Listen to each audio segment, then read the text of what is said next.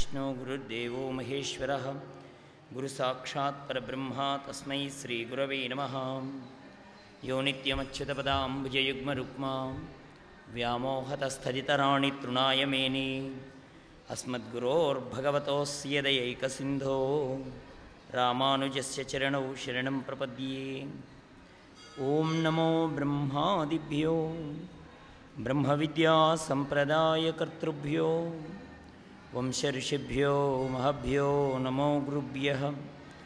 सर्वोपप्लवरहितः प्रज्ञानघनः प्रत्यगर्धो ब्रह्मैवाहमस्मि ब्रह्मैवाहमस्मि। आनन्दैकरसप्रसारविलसन्मन्दस्मितास्यं कृपापारीणं निजभक्तमानसनवाम्भोजातभानोदयम् कालज्ञानविदग्रणिं शिवकरं काळीसमं सद्गुरुं ब्रह्मज्ञानमयं नमामि। हनुमत्काळीप्रसादाह्वयं श्रीराघवं दशरथात्मजमप्रमेयं सीतापतिं रघुकुलान्वयरत्नदीपम्। आजानुबाहुम् अरविन्ददणायताक्षं रामं निशाचरविनाशकरं नमामि वैदेहीसहितं सुरद्रुमतले हैमे महामण्टपे। मध्ये पुष्पगमासने मणिमये वीरासने सुस्थितम्। अग्रे वाचेति प्रभञ्जनसुते तत्त्वमुनिभ्यः परं वाख्यान्तं भरतादिभिः परिवृतं रामं भजे श्यामलम्। यत्र यत्र रघुनाथकीर्तनं तत्र तत्र कृतमस्तकाञ्जलिं भाष्पवारि परिपूर्णलोचनं मारुतिं नमत राक्षसान्तकम् अञ्जनानन्दनं वीरं जानकी शोकनाशनं कपीशम् अक्षहन्तारं वन्दे लङ्काभयङ्करम् ఓం శ్రీ గురుభ్యో నమ ఓం శ్రీమాత్రే నమ ప్రియ భగవద్బంధువులారా సద్గురుదేవుల యొక్క పరిపూర్ణమైనటువంటి అనుగ్రహంతో మనకి సద్గురుదేవులు ప్రసాదించినటువంటి అఖండ హరే రామనామ సంకీర్తన సప్త సప్తాహ కార్యక్రమాల్లో భాగంగా నాలుగవ సప్తాహంలో ఐదవ రోజు కార్యక్రమంలో ఉన్నాం. ఈ రోజున ఉదయం వరకు శ్రీమద్ రామాయణాంతర్గతమైనటువంటి సుందరకాండలో సీతమ్మ వారు ఏ విధంగా హనుమకు కనిపించారనే విషయాన్ని గురించి తెలుసుకోవడానికి ప్రయత్నం చేస్తున్నాం. సరిగా తెల్లవారుదాము సమయంలో బ్రహ్మరాక్షసులు వేదనాదం పలుకుతుండగా రాక్షస స్త్రీలందరూ తన వెంట వస్తూ ఉండగా రావణాసురుడు ఆ సమయంలో మేల్కొని సిన్సుపావృక్షం కింద అశోకవనంలో ఉన్నటువంటి అమ్మ దగ్గరకు రావడాన్ని హనుమ చూశాడు అని మనం ఈరోజున ఉదయం చెప్పుకున్నాం. దాంతోపాటుగా రావణాసురుడే ముందుగా మాట్లాడడం మొదలుపెట్టాడు. అలా మాట్లాడేటప్పుడు కూడా స్వధర్మో రాక్షసం వీరుహు సర్వదైవన సంశయ అంటూ ఇతర జాతి స్త్రీలను తీసుకురావడం వారితో వినోదించడం మా జాతి ధర్మము అని తన విషయాన్ని తానే అమ్మ దగ్గర ఆవిష్కృతం చేశాడు.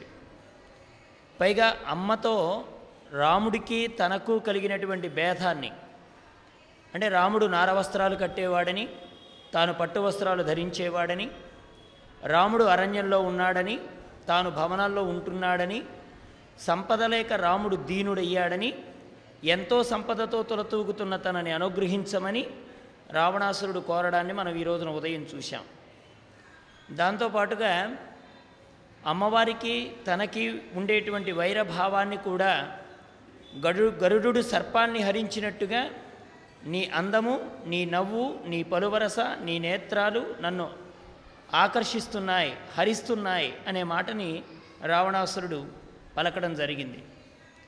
దాంతోపాటుగా పానీయాలు త్రాగు విహరించు ఆనందాన్ని అనుభవించు సుఖంగా వెళ్ళవలసిన నీ యవ్వనం వెళ్ళిపోతే మళ్ళీ తిరిగి రాదు కదా అని అమ్మవారితో చెప్తూ తన శయ్యని అధిష్ఠించడానికి కారణాలన్నింటినీ రావణాసురుడు చెప్పడం ప్రారంభం చేశాడు అని మనం ఈరోజు ఉదయం చూశాం. అయితే అమ్మ మాట్లాడడం లేదు. మాట్లాడడం లేదు కాబట్టి ఏమనుకోవడానికి అవకాశం ఉంది అంటే ఒకవేళ మాట్లాడలేదు అనుకోండి మౌనం అర్ధాంగీకారం అవుతోందని అనుకుంటాడు రావణాసురుడు.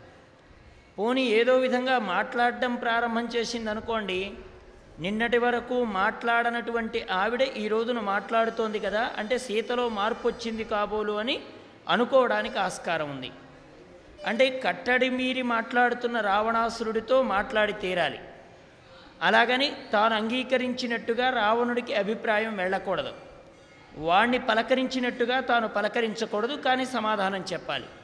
ఎలా చెప్పాలని ఆలోచిస్తున్నటువంటి అమ్మ ఒక గడ్డి పరకని చేత్తో తీసుకుంది అని చెప్పాడు వాల్మీకి మహర్షి.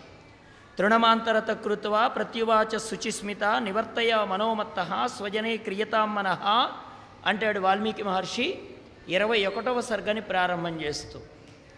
ఇరవై ఒకటవ సర్గలో చాలా విశేషమైనటువంటి సర్గ. అమ్మవారు రావణాసురుడితో మాట్లాడడానికి ఉపక్రమించినటువంటి సర్గ. అమ్మవారి మాటలలో ఎంత గట్టిదనం ఉందో మనకు నిరూపణ చేసేటువంటి సర్గ. ఈ మాటలన్నీ రావణాసురుడు శ్రద్ధగా వింటున్నాడు. లోకంలో ఎక్కడైనా దోషం చేసిన వాడి దోషాలను వేలెత్తి చూపుతూ ఉంటే ఆ దోషం చేసిన వాడి దోషాల్ని బహిర్గతమైనందుకు కాను వాడు నోరు మూసుకొని వినడానికి ప్రయత్నం చేస్తాడు. ముందు వాడికి ఉండే లక్షణం అది కారణం ఏంటంటే దోషాన్ని దోషము అని చెప్తున్నప్పుడు ఆ దోషాన్ని అతడు అంగీకరిస్తున్నాడనడానికి అర్థం ఏమిటంటే అతడు మౌనంగా ఉండడం. మనకి భాగవతంలో కూడా ఒక్కో మాట చెప్తూ ఉంటాడు ప్రహ్లాదుడు. తండ్రి తొడ మీద కూర్చొని తండ్రితోనే భక్తి వైభవాన్ని చాలా గొప్పగా చెప్తాడు ప్రహ్లాదుల వారు. ఆ సమయంలో హిరణ్యకశ్యపుడు అంగీకరించడానికి కారణం ప్రహ్లాదుడు చెప్తుందంతా నిజమేనని హిరణ్యకశ్యపుడిలోన ఉన్న పరమాత్మకు తెలుసు. అందుకనే వాడు అలా కదలకుండా ఉంటాడు. ప్రతి విషయాన్ని శ్రద్ధగా వింటాడు. ఎప్పుడైతే ఆ మనస్సు చెప్పేటువంటి మంచిని తాను అంగీకరించకుండా తనదైనటువంటి అసుర లక్షణాన్ని బహిర్గతం చేస్తాడో అప్పుడే ప్రహ్లాదుని వ్యతిరేకిస్తాడు హిరణ్యకశ్యపుడు అందుకే మంచి మాట ప్రతి వారికి నచ్చి తీరుతుంది. కానీ వాళ్ళు దాన్ని అంగీకరించరు. అంగీకరించడానికి అక్కడ మనస్సు చేసేటువంటి బోధని తాను వినగలిగి ఉండాలి. ఇది చెయ్య తగినదా చెయ్యకూడనిదా అనేటువంటి విషయం నీకెవరు చెప్తారు? నీ మనస్సే చెప్తోంది. దానికి కారణం ఏమిటి? అంటే అమ్మ కొన్ని ప్రశ్నలు రావణాసురుడిని అడుగుతోంది ఈ కాండలో. ఈ మాటల్ని బట్టి రావణాసురుడు చేసింది తప్ప ఒప్ప రావణాసురుడు ఎలా నిర్ణయం చేశాడనే విషయం మనం ఈ కాండ ద్వారా తెలుసుకోవడానికి ఈ సర్గ ద్వారా తెలుసుకోవడానికి ప్రయత్నం చేస్తాం.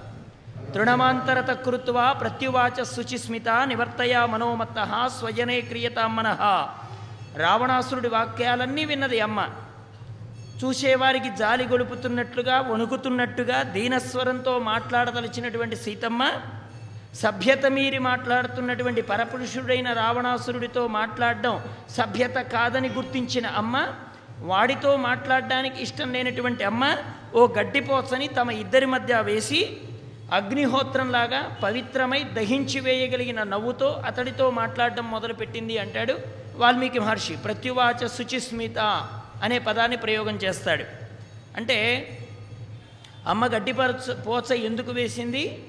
ఆవిడ ఎందుకు నవ్వింది అనడానికి మనకి వాల్మీకి రామాయణాన్ని మందరంగా అందించిన వారు మనకు అంగల కుదురు దగ్గర వావికొలను సుబ్బదాస్ గారు ఉన్నారు. వారు రామాయణ మందరాన్ని తెలుగు పద్యాల్లో ఏమాత్రం వాల్మీకి రామాయణానికి మూలం చెడకుండా చక్కనైనటువంటి పద్యాల్లో ఆయన తెలుగులో మనకు అందించడం జరిగింది. అటువంటి ఆయన ఇటువంటి వాటికి కొన్ని అర్థాలు చెప్పాడు. ఈ సర్గలో ఇరవై ఒక ఇరవై ఒకటవ సర్గతో మొదలయ్యేటువంటి ఈ మొట్టమొదటి శ్లోకానికి కూడా ఇరవై ఒక్క అర్థం ఉన్నది సుమా అని నిరూపణ చేశాడు ఆయన. అందుకే రామాయణంలో ఏ శ్లోకమైనా సరే ఈ శ్లోకానికి ఇదే అర్థం అని చెప్పుకోవడానికి వీల్లేదు. దాని వెనకాతల అంతరార్థాలు కూడా ఉంటాయని మహాత్ములు మనకు సెలవిచ్చారు. అలా ఎందుకు ఆవిడ గడ్డిపోచ వేసింది అనడానికి పదిహేను అర్థాలు చెప్పారు. మొట్టమొదటి అర్థాన్ని చెప్పారు వారు. దుర్మార్గుడైనా సరే తన ఇంటికి కానీ వస్తే గౌరవించాలనేది సాంప్రదాయం. ముందు వాడికి వేటిని వేటిని ఇవ్వాలి అంటే మనతో పలకనివాడు మన పట్ల దుర్మార్గంగా ప్రవర్తించినవాడు మన ఇంటికి వచ్చినా వాడిని గౌరవించాల్సినటువంటి విధానం మన భారతీయ సాంప్రదాయం చెప్తోంది. మొట్టమొదటిది మనకేం చెప్పారంటే ఆసనం కానీ అన్నం కానీ నీరు కానీ ఈ మూడింటిని ఇవ్వాలి. వాడు శత్రువైనా సరే ఇంటికి వచ్చిన వాడిని కూర్చోమని అనడం అంటే ఆసనం. రెండవది ఏమైనా మంచినీళ్ళు పుచ్చుకుంటారా అని అడగడం అంటే నీరు. ఎంత దూరం నుంచి ప్రయాణం చేసి వచ్చారో భోజనం చేస్తారా అని అడగడం కనీస ధర్మం. ఆసనము అన్నము నీరు ఈ మూడింటినిచ్చే ప్రయత్నం చేయాలి. రావణాసురుడు ఇలా వచ్చాడు కాబట్టి అన్నము నీరు రెండూ లేకపోయినా కనీసం ఆసనాన్నైనా ఇచ్చి గౌరవించాలి. కనీసం మన వాళ్ళు అంటూ ఉంటారు వారింటికి వెడితే కనీసం కూర్చోమనలేదండి అంటారు. కూర్చోమని అనలేదు అంటే ఆ పై రెండింటిని అడగవలసిన అవసరం లేదు. అన్నం తినమన్నారా? నీళ్ళు తాగమన్నారా? అని అడగవలసిన అవసరం లేదు.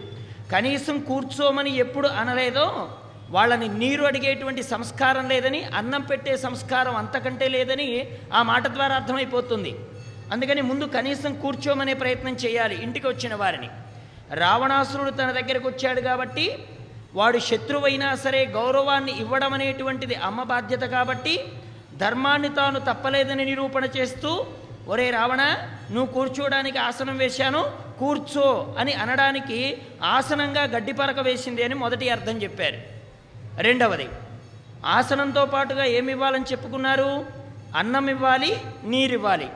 మూర్ఖుడివి పరస్త్రీ అపహర్తవి అనేటువంటి నీకు అన్నం కూడా గడ్డిపరకే తాగడానికి ఇచ్చేటువంటి నీరు కూడా గడ్డిపరకే ఆసనము అన్నము నీరు ఈ మూడు గడ్డిపరకే అని చెప్పారన్నట్టుగా రెండవ అర్థాన్ని చెప్పారు. ఇక మూడవది ఎప్పుడూ కూడా దుర్మార్గులతో కలిసి భోజనం చేయడం అనేటువంటిది దోషము అని చెప్పారు. ఒకవేళ భోజనం గనక చేయవలసి వస్తే పంక్తి భేదాన్ని నీటితో ఏర్పరిచేటువంటి ఒక విషయం ఉంది. మన వాళ్ళు ఇప్పటికి కూడా భోజనానికి వెడితే ఆ భోజనాన్ని ఇలా గీతతోటి నీటితోటి ఒక గీత లాంటి దాన్ని ఏర్పాటు చేస్తారు. ఆ గీత ఎందుకు ఏర్పాటు చేశారో మహాత్ములు మనకు చెప్పారు.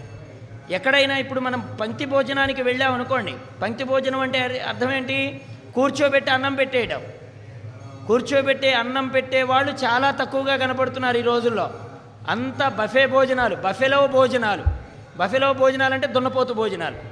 అంటే చేతిలో పొట్లం పట్టుకోవడం అన్న దున్నపోతు ఎలాగైతే మేసుకుంటూ వెళ్ళిపోతుందో మనం కూడా అన్నం దగ్గర కాసేపు పప్పు దగ్గర కాసేపు పచ్చడి దగ్గర కాసేపు కూర దగ్గర కాసేపు సాంబార్ దగ్గర కాసేపు మనం కూడా నడుస్తూ వెళ్ళిపోవడమే. అది కూడా దున్నపోతు భోజనమే. చక్కని పేరు పెట్టాడు ఇంగ్లీష్ వాడు బఫే అని. దానికి లో కలిపామనుకోండి బఫేలో భోజనం అంటే బర్రె భోజనం. నడుస్తూ వెడుతూ ఉంటుంది తింటూ వెళ్ళిపోవచ్చు. ఆకు ఎక్కడ పడేస్తాడో తెలియదు గ్లాస్ ఎక్కడ పడేస్తాడో తెలియదు ఇంటికి పిలిచిన వాడు కనపడడు కూర్చోమనేవాడు అంతకంటే కనపడడు. పెళ్ళి పత్రిక ఇచ్చిపోయిన వాడు ఎక్కడో ఉంటాడు. మనం మాత్రం వెళ్ళి చక్కగా వాడు పెట్టేటువంటి భోజనాన్ని తిని వచ్చామని చెప్పడానికి గుర్తుగా ఏదో గిఫ్ట్ అక్కడ పడేసి వెళ్ళిపోతాం. అంటే నిజంగా భోజనం అనేది పెట్టాలి అంటే కూర్చోబెట్టే పెట్టాలి. ఆ కూర్చోబెట్టి పెట్టేటువంటి భోజనంలో పంక్తి భోజనం అంటే మన ప్రక్కన మనకు తెలిసిన వాడే వచ్చి కూర్చుంటాడని కాదు. ఎవరో ఎవరెవరో వచ్చి కూర్చు ఉంటూ ఉండొచ్చు. దుర్మార్గులతో కలిసి భోజనం చేయకూడదు అని మహాత్ములు చెప్పారు. మరి మన ప్రక్కన కూర్చున్నవాడిని మనం అడుగుతామా? ఏమంటే మీరు దుర్మార్గులా సన్మార్గులా? మీరు వచ్చి నా పక్కన కూర్చున్నారు నేను మీతో భోజనం చేస్తున్నాను అని మనం అడగగలమా? అడగలేం. అందుకని మహాత్ములు ఒక నియమాన్ని ఎలా ఏర్పాటు చేశారంటే ఒకవేళ భోజనం కనుక చేయవలసి వస్తే ముందు ఆ భోజనాన్ని పరివేష్టిత గీత అంటే ఒక నీటితోటి ఇలా చుట్టూ చల్లుకోవడం. ఈ చల్లుకోవడం ద్వారా ఏం తెలుస్తుందంటే అతడికి మనకి మధ్య పంక్తి భేదాన్ని పాటించినట్టు అవుతుంది. ఎప్పుడైనా మనకి శాస్త్రంలో ఒక మాట చెప్తారు పెద్దవాళ్ళు. ఇతరులు భోంచేస్తూ ఉండగా మనం లేచి వెళ్ళకూడదు.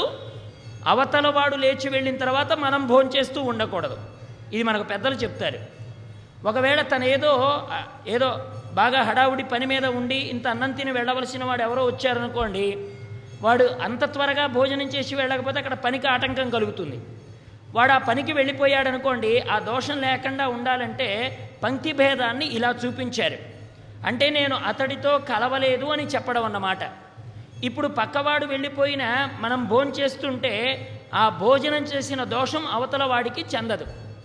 ఇతడు భోంచేస్తున్నా కానీ ఆ దోషం అనేటువంటిది అవతలవాడు లేచి వెళ్ళినా వీడు తింటూ ఉన్నటువంటి దోషం వీడికి చెందదు వెళ్ళిపోయిన దోషం వాడికి చెందదు.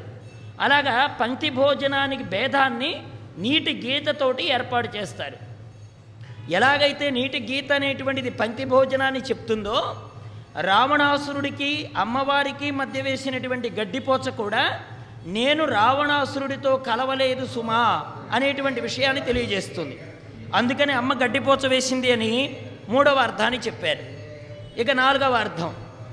తనకు తానుగా పరపురుషుడితో మాట్లాడకూడదు కాబట్టి వాడు వచ్చి మాట్లాడుతున్నాడని అందుకే తాను సమాధానాన్ని చెప్తున్నానని అమ్మవారు గడ్డిపోచ వేసి మాట్లాడారు. అంటే అర్థం ఏమిటి? గడ్డిపోచతో మాట్లాడుతున్నారు. అలాగని గడ్డిపోచతో మాట్లాడుతున్నట్టు కాదు. నీకే చెప్తున్నాను రావణ ఇప్పుడు చేసేటువంటి బోధంతా కూడా నీకే. దీన్ని ఏమంటారంటే అన్యోపదేశం అంటారు. అన్యోపదేశం అంటే అర్థం ఏమిటి ఇప్పుడు ఎవరో కొత్త వాళ్ళు వచ్చారనుకోండి కొత్త వాళ్ళని మనం త్వరగా వాళ్ళు ఏదైనా సరే ఒక చేయకూడని పని చేస్తుంటే మనమేం అనలేం అదే మన వాళ్ళు ఉంటారు అక్కడ. వాళ్ళని మనం కనుక గట్టిగా గదమాయిస్తే అవతల వాడికి తెలుస్తుంది. వాళ్ళ వాళ్ళని వీళ్ళు కోప్పడుతున్నారే? అంటే మనల్ని కూడా కోప్పడతారేమో ఇలా ప్రవర్తిస్తే. దీన్ని అన్యోపదేశం అంటారు. అవతలకు వెళ్ళిన తర్వాత నేనేం చేయలేదు కదా నేను ఎందుకు కోప్పడ్డావు? అని అడుగుతాడు మనాడు నేను నిన్ను ఊరికే అలా కోప్పడలేదు. అవతల వాడిని మనమేం అనలేం కదా? వాళ్ళు అలా ప్రవర్తిస్తూ ఉంటే మిమ్మల్ని అంటే వాళ్ళకు తెలుస్తుంది కదా అని నిన్ను అనాల్సి వచ్చింది. నువ్వు మన అబ్బాయివి కదా సర్దుకుంటావని నిన్ను అన్నాను అని అంటారు. అంటే ఈ ఉపదేశం ఎవరికి? అన్యోపదేశం పక్క వాళ్ళకు చేసినట్టు అన్నమాట. అలాగే ఇక్కడ గడ్డిపోచను వేసి అమ్మ మాట్లాడుతోందంటే రావణ నేను నీతో మాట్లాడటం లేదు గడ్డిపోచతో మాట్లాడుతున్నాను. అలాగని గడ్డిపోచకు బోధ చెప్తున్నానని అనుకోకు సుమా. ఇది నీకు చేసేటువంటి బోధే. అని అమ్మవారు గడ్డిపోచని అడ్డుగా పెట్టి అతడితో మాట్లాడుతోందని నాలుగవ అర్థంగా చెప్పారు. ఇక ఐదవ అర్థం లోకంలో పశువు అనేటువంటి పదం ఒకటి ఉన్నది. మన వాళ్ళు చిన్నప్పుడు డిక్టేషన్ కూడా రాపిస్తారు. విద్య లేనివాడు వింత పశువు అని రాపిస్తూ ఉంటారు. పశువు అంటే అర్థం ఏమిటి? అంటే నాలుగు కాళ్ళతో ఉండేది గడ్డి తినేది ఇదేనా పశువు అంటే? శాస్త్రంలో అది చెప్పలేదు. పాశేన బంధ ఇది పశువు అని చెప్పారు. ఏదైతే పాశంతో బంధింపబడి ఉంటుందో దాన్ని చెప్పాలి పశువు అని. అదేంటండి? పాశం అంటే తాడు కదా. తాడుతో గేదెల్ని కట్టేస్తారే కానీ మనుషుల్ని కట్టరు కదా అంటే మనిషికి కూడా కనపడని తాడు ఒకటి ఉంది అని చెప్పింది శాస్త్రం. దేహాభిమాన పాశేన చిరం బద్దోసి పుత్రక బోధోహం జ్ఞాన ఖడ్గేన తన్నికృత్య సుఖీభవ అని కఠోపనిషత్తు చెప్తోంది. ప్రతి మానవుడికి కూడా ఒక బంధం ఉంది. ఏమిటా బంధం? దేహంతో అనుభవించేటువంటి సౌఖ్యాలు తానేననేటువంటి ఒక తాదాత్మ్యత చెందేటువంటి గుణం ఉన్నది. ఆ దేహాభిమానం అనేటువంటిది ఏ జంతువులోకి వెళ్ళిపోయినా దానితో పొందేటువంటి సౌఖ్యం నాది అని అనుకోవడం ఇతడికున్న లక్షణం. అంటే కేవలం మనుష్యానందమే కాదు లోకంలో ప్రతి జీవికి కూడా దానికి సంబంధించిన ఆనందం ఉంది. దోమకుండేది కానీ చీమకుండేది కానీ ఆఖరుకు ఒక బురదలో పొరలాడేటువంటి పందికుండేటువంటి ఆనందం కానీ దానికి ఉంటుంది. ఎందుకంటే అది ఆనందాన్ని విడిచిపెట్టి యువతలకి రాలేదు. మహాత్ములు మనకి విద్యాప్రకాశానందగిరి స్వామి వారు ఒక చిన్న కథ చెప్తూ ఉండేవారు. ఓ చోట ఒక స్నేహితుడు ఇంకొక స్నేహితుడు ఇద్దరు ఉంటారు. వాళ్ళిద్దరిలో ఒకడు మంచి భక్తుడు. రెండో వాడు కాస్త వ్యసనాలకు లోనైపోయి చిన్నతనంలోనే వాడు జీవితాన్ని వదిలేస్తాడు. వదిలేసిన తర్వాత వాడు దురదృష్టవశాత్తు ఒక పందిగా పుట్టాల్సి వచ్చింది వెంటనే వీడు ఈ ఆధ్యాత్మిక మార్గంలో ఉండేటువంటి ఈయన ఓసారి చూస్తూ ఉంటాడనమాట ఈ దారిని వెళుతూ అన్నింటిని చూసుకుంటూ వెళుతూ ఉంటే ఓ రోజున ఈ బురదలో పొరలాడే పందిని చూశాడు. చూస్తే బాగా పరిశీలనగా చూస్తే వీడు గత జన్మలో ఇతడితో సహవాసం చేసినవాడు. అయితే ముందుగా శరీరం వదిలేశాడు. దాంతో పాపం వాడి మీద జాలేసింది. అయ్యో నాతో పాటు ఉండేవాడే నాతోటి వాడే ఇలా చేయకూడని పనులు చేసి ఇలా పందిగా వచ్చేసాడే అని కొద్దిగా వాడి మీద జారిపడ్డాడు అయితే ఓ రోజున దైవ సన్నిధికి వెళ్ళవలసినటువంటి సమయం ఒకటి వచ్చింది. అంటే భగవంతుడు ముందుగా ఒక హెచ్చరిక అతనికి ఎరుక కలిగింపజేశాడు. నువ్వు ఫలానా రోజున వెళ్ళిపోతున్నావు నా సన్నిధికి వస్తున్నావు నీతో పాటుగా ఇంకొకరిని తీసుకురావడానికి అవకాశం ఉంది. నువ్వు ఆర్జించుకున్న పుణ్యంతో నువ్వు ఎవరినైనా తీసుకురావాలనుకుంటున్నావా? ఈ లోకానికి అని అడిగాడు. అడిగితే వెంటనే పాపం ఆ పంది రూపంలో ఉండి బురదలో పొరలాడుతున్నాడే స్నేహితుడు. వాడు గుర్తొచ్చాడు. అయ్యయ్యో పాపం వాడు అలా పొరలాడుతున్నాడే? అది దుఃఖం కదా? బురదలో పొరలాడడం అంటే బాధ కదా? నా ఫ్రెండుని తీసుకెడదాం అనుకున్నాడు ఇతడు. అనుకొని ఆ బురదలో పొరలాడే వాడి దగ్గరికి వచ్చాడు. వచ్చి ఎవరై నీవెవరో నీకు తెలుస్తుందా? నువ్వు నేను ఇద్దరం గతంలో ఫ్రెండ్స్. నేనేమో ఆధ్యాత్మిక మార్గంలోకి వెళ్ళిపోయాను. నీవేమో వ్యసనాల పాలైపోయి చిన్నతనంలోనే జబ్బుల పాలైపోయి శరీరం వదిలేశావు. ఇప్పుడు ఈ పంది జన్మలోకి వచ్చావు. ఇప్పుడు నాకు ఒక భగవంతుడు ఒక అవకాశం ఇచ్చాడు. నాతో పాటుగా ఇంకొకరిని స్వర్గానికి తీసుకొచ్చుకునేటువంటి అదృష్టం కలిగించాడు. మరి నువ్వు నా స్నేహితుడివి కదా. మరి నేను చక్కగా చక్కగా నేను నిన్ను నా లోకానికి తీసుకెళ్ళిపోతాను అని చెప్పి చెప్పేశాడు. చెప్పేస్తే వెంటనే ఈయనేం చేశాడండి? ఆ స్నేహితుడిని అడుగుతున్నాడు. ఎవరు బురద పొరలాడేటువంటి వాడు? తన స్నేహితుడిని అడుగుతున్నాడు. ఏరా నువ్వు స్వర్గానికి తీసుకెళ్తానంటున్నావే? అక్కడ ఏమేమి ఉంటాయని అడిగాడండి. ఎవరి బురదలో పొరలాడేవాడు? వెంటనే ఈయన చెప్పడం మొదలుపెట్టాడు. అప్సరసల నృత్యాలు ఉంటాయి. గంధర్వుల గానం ఉంటుంది. చక్కగా అక్కడ కాలము ఋతు నియమం లేకుండా పండేటువంటి పండ్లు ఉంటాయి. ఆకలి తప్పులు అక్కడ ఉండనే ఉండవు ఆనందం తప్ప ఇంకేమీ ఉండదు అక్కడ. సర్వము ఆనందమే ఆనందమయంగానే ఉంటుంది అని చెప్తుంటే వాడు ఇంకా ఇంకా ఇంకా అంటున్నాడు. వీడికి చెప్పి చెప్పి విసుగొచ్చి ఇంతకీ నీకేం కావాలో చెప్పరా అన్నాడు. వాడు ఏమన్నాడు తెలుసా? ఓ మంచి మురుగుంటుంటే చెప్పు వస్తానన్నాడు వాడు. వాడి బుద్ధి చూశారా? స్వర్గానికి తీసుకెడతానన్నా కానీ వాడికి మురిగుంట కావాలి. అంటే కొంతమంది సంస్కారం అలాగే ఉంటుంది. అక్కడికి తీసుకెళ్ళి కూర్చోబెడతానన్నా దాని గురించి ఆలోచిస్తూ ఉంటారు. అప్పుడు వాడన్నాడు నువ్వు శరీరం అయితే మార్చుకున్నావు కానీ నీ బుద్ధి మాత్రం మార్చుకోలేదు. అప్పుడు ఎలా వ్యసనాల పాలైపోయి జీవితాన్ని వ్యసనంగా నాశనం చేసుకున్నావో ఇప్పుడు కూడా మళ్ళీ మురుగుంటనే కోరుతున్నావు అనేటువంటి మాట మాట్లాడతాడు. అంటే వాడికి అది సుఖంగా ఉంది.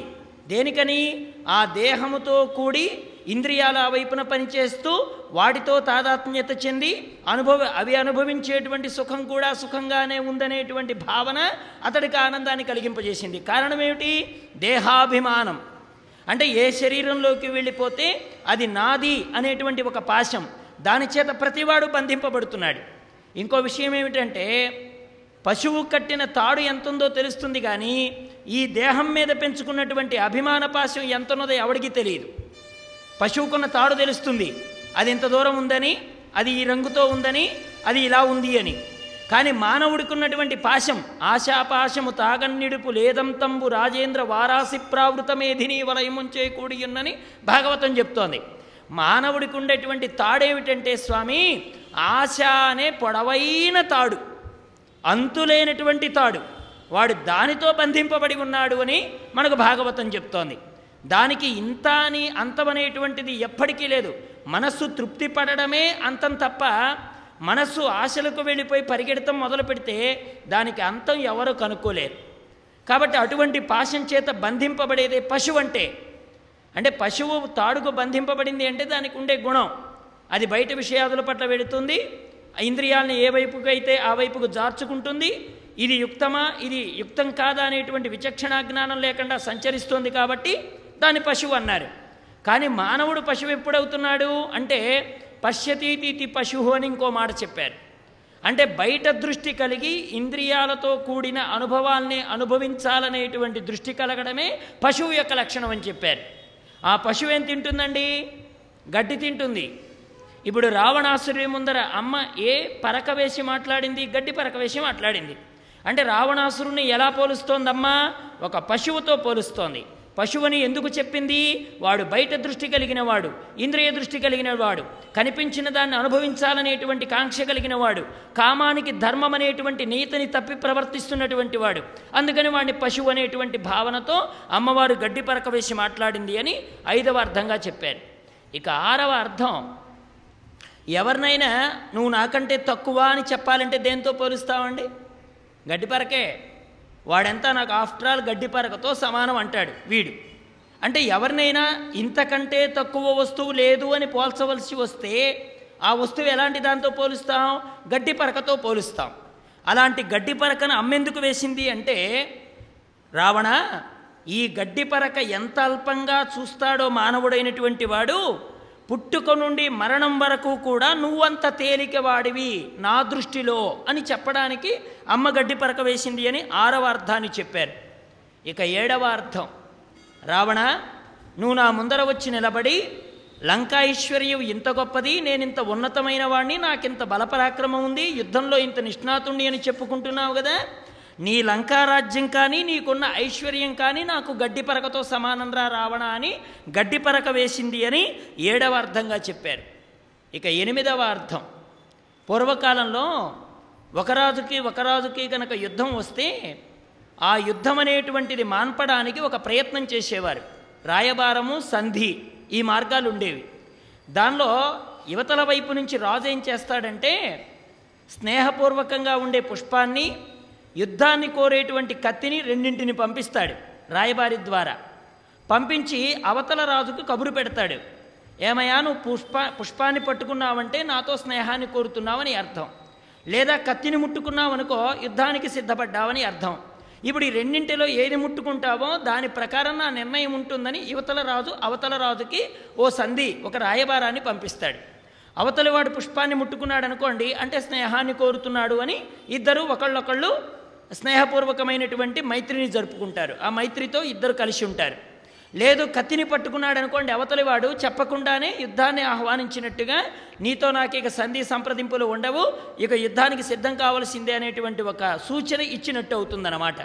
అలాగే ఇప్పుడు గడ్డిపరక అమ్మవారు ఎందుకు వేశారంటే ఒరే రావణ నువ్వు రామచంద్రమూర్తితో స్నేహాన్ని కోరుతున్నావా వైరాన్ని కోరుతున్నావా? అనడానికి ఇదిగో ఈ గడ్డి పరక నేను వేసి అడుగుతున్నాను ఇప్పుడు నీవు ఈ గడ్డి పరకని ముట్టుకున్నావనుకో నువ్వు సంధిని కోరినట్టు. అంటే నువ్వు చేసింది దోషమని గుర్తించినట్టు. ఇప్పటికైనా సరే నీ తప్పును నువ్వు గనక గుర్తించినట్లయితే నువ్వు బ్రతకాలనేటువంటి ఆశ గనక నీకున్నట్టయితే ఈ గడ్డి పరకని గనక నోట కరిచిన వాడవే గనక అయితే జీవించాలనే ఆశ ఉన్నవాడిని రామచంద్రమూర్తి చంపడు. అందుకని అలాంటి ఆశ కలిగిన వాడిని నేను కూడా చంపనివ్వను. ఇది చిట్ట చివరి అవకాశం రావణా వినియోగించుకో అని అమ్మ చెప్పిందా అన్నట్టుగా ఓ గడ్డి పరక వేసి ఉండొచ్చు అని ఎనిమిదవ అర్థంగా చెప్పారు. ఇక తొమ్మిదవ అర్థం. ఇప్పటిదాకా రాముడంటే ఎక్కడుంటావని చెప్పాడురా రావణ? ఒక మాట ఉదయం మనకి రావణాసురుడు వినిపించాడు. అమ్మతో ఏమన్నాడు? సీత రామచంద్రమూర్తి వనాల్లో ఉన్నాడు నారబట్టలు కట్టి ఉన్నాడు అసలు బ్రతికున్నాడో లేదో అనే పదాన్ని ప్రయోగించేశాడు అంటే నీ వియోగం భరించలేక శరీరం వదిలేశాడు అనే ఒక అర్థం. అలా కాదు అతన్ని మా రాక్షసులు చంపి ఉంటారు అనేటువంటి భావన ఇంకొక అర్థం. దుఃఖంతో ఏడ్చి ఏడ్చి కృషించి మరణించి ఉంటాడు అనేటువంటి అర్థంతో మాట్లాడాడు రావణాసురుడు. అంటే రాముని ఎలా భావన చేస్తున్నాడు రావణాసురుడు? తనకుండేటువంటి మానవీయమైనటువంటి సంబంధ బాంధవ్యాలతో సుఖదుఖాలనేటువంటివి రెండింటికి ఎలా మానవుడు రియాక్ట్ అవుతాడో అంటే వాడికి ఉండేటువంటి లక్షణాలు ఎలా ఉంటాయో రాముడు కూడా అలాగే ఉంటాడని భావన చేశాడు రావణాసురుడు. కానీ అమ్మేమంటుందో తెలుసునా? రాముడు ఎక్కడా రాముడు ఎక్కడా అని నువ్వు అడుగుతున్నావు కదా రావణ? నా ప్రభు అవతారమూర్తి. అవతారమూర్తి అయినటువంటి నా ప్రభు ఎక్కడి నుంచైనా వస్తాడు. ఎక్కడా ఎక్కడా అని అడిగితే స్తంభంలో నుంచి రాలేదా అండి? స్తంభం జడం కదా. జడమైనటువంటి దానిలో నుంచే వచ్చినటువంటి స్వామి ఎక్కడి నుంచైనా వస్తాడు రాగలడు అనేటువంటి ఒక సూచన అందించాడు. దేనికోసం? పరిత్రాణాయ సాధూనాం వినాశాయ చ దుష్కృతాం ధర్మ సంస్థాపనార్థాయ సంభవామి యుగే యుగే అని మనకు భగవద్గీతలో స్వామి చెప్పాడు. ఎక్కడైతే సాధు మహాత్ములకి అన్యాయం జరుగుతోందో వాళ్ళ రక్షణ కోరవలసినటువంటి స్థితిలో ఉన్నారో అలాంటి వాళ్ళని రక్షించడానికి వాళ్ళ దుఃఖానికి కారణమైనటువంటి దుర్మార్గుల్ని చెండాడడానికి ప్రతి యుగంలో కూడా ఒక అవతారాన్ని ధరించి వస్తాను అన్నాడు. అవతరణము అంటే అర్థం ఏంటండి? దిగి రావడం. ఇప్పుడు ఎక్కడ ఏమంటారండి? అధిరోహించడం అంటారు. ఏమండి? మీరు ఈ కుర్చీ అధిరోహిస్తారా? అంటే అర్థం ఏంటి? ఎక్కుతారా అని. అవ అవతరణము అంటే ఆరోహణము అవరోహణం రెండు క్రమాలు. మనం లెక్కలు బాగా వచ్చు కదా. ఆరోహణం అంటే అర్థం ఏంటి? కింది సంఖ్య నుంచి పై సంఖ్య దాకా వేసుకుంటూ వెళ్ళిపోవడం. అవరోహణ క్రమంలో రాయండి అంటే అర్థం ఏంటి పై సంఖ్య ముందు రాసి తర్వాత చిన్న సంఖ్య దాకా వెళ్ళిపోవడం అవరోహణం.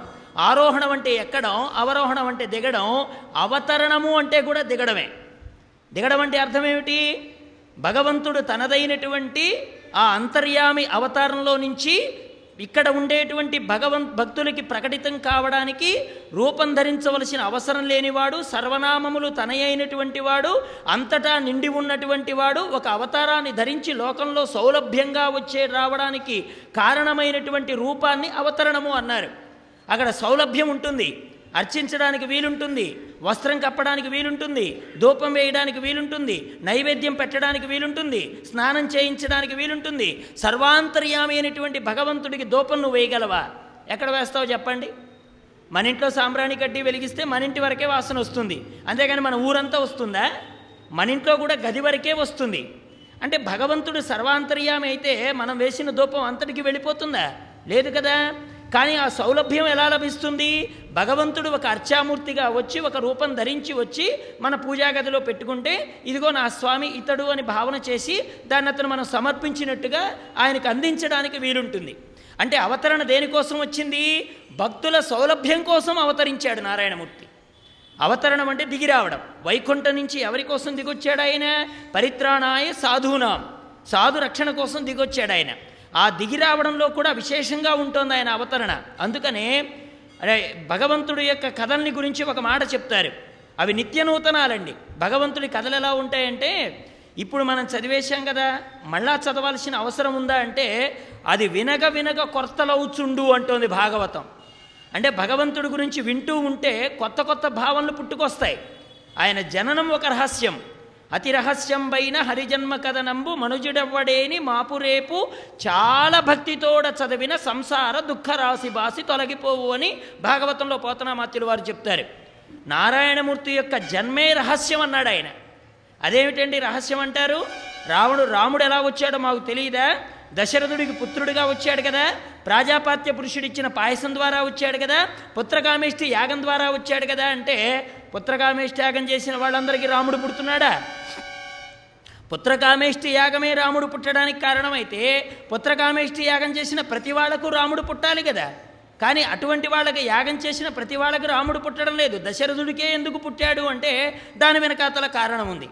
వాళ్ళ పూర్వీకులందరూ నారాయణమూర్తిని విడవకుండా అర్చన చేసినటువంటి పుణ్యం తాను ఒక వ్యక్తిగా వచ్చి ఆ వంశంలో అవతరించవలసినంత పెరిగిపోతే అప్పుడు నారాయణమూర్తి ఒక అవతారాన్ని ధరించి దశరథుడి యొక్క వంశాన్ని ఉద్ధరించడం కోసం ఆయనకి కుమారుడిగా ప్రభవించడం జరుగుతోంది రామాయణంలో. అంటే స్వామివారి యొక్క జననము వెనుక ఒక విశేషమైనటువంటి కారణం ఉంటుంది. దాని భాగవతం ఏం చెప్పింది? ఇది అతి రహస్యము అన్నారు. అతి రహస్యం అంటే అర్థం ఏంటండి అది వాళ్ళకు మాత్రమే తెలుస్తుంది.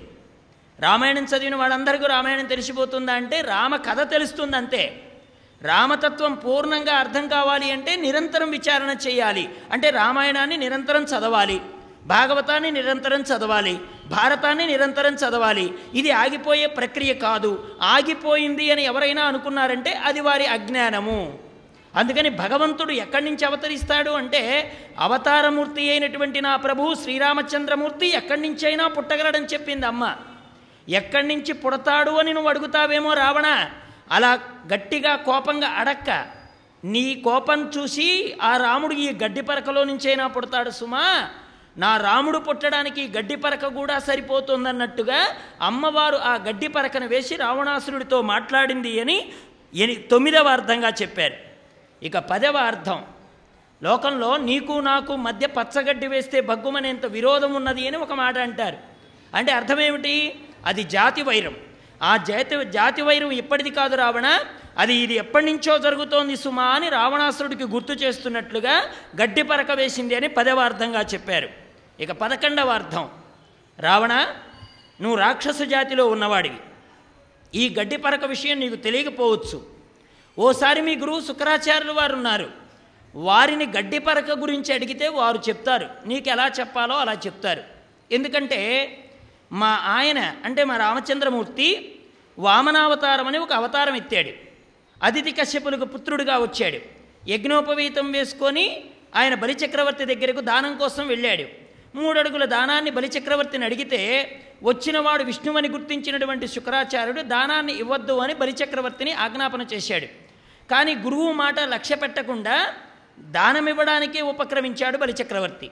ఆ సమయంలో అతడి పాదాలు కడగడానికి కలశం పట్టుకున్నటువంటి ఆ రత్నావళి పట్టుకున్నటువంటి పాత్ర ఇలా ధారగా వదలడానికి ఆవిడ నీళ్ళను సిద్ధంగా ఉంచితే కలశరంధ్రానికి అడ్డుపడి నీళ్ళధార బయటికి రాకుండా అడ్డుపడిన వాడు గురువైనటువంటి శుక్రాచార్యుడు.